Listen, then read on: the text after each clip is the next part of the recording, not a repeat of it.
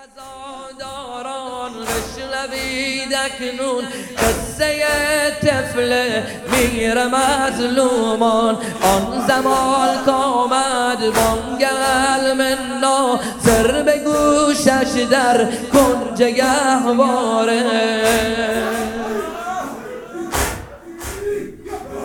آتشی آن دم زد زبان در پیکر همچون لاله اصغر که خروشش اهل حرم. یک سر ناله و افغان شد به یک باره.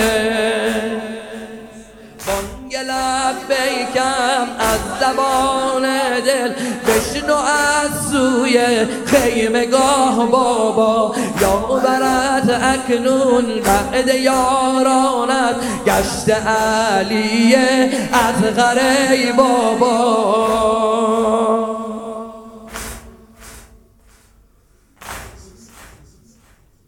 آتشی آن دم زد زبان در پیکر همچون لاله اصغر کس خروشش اهل غرم یک سر ناله و افغان شد به یک باره بانگ بیکم از زبان دل بشنو از سوی خیمه گاه بابا. یا اکنون بعد یارانت گشت علیه از غره بابا.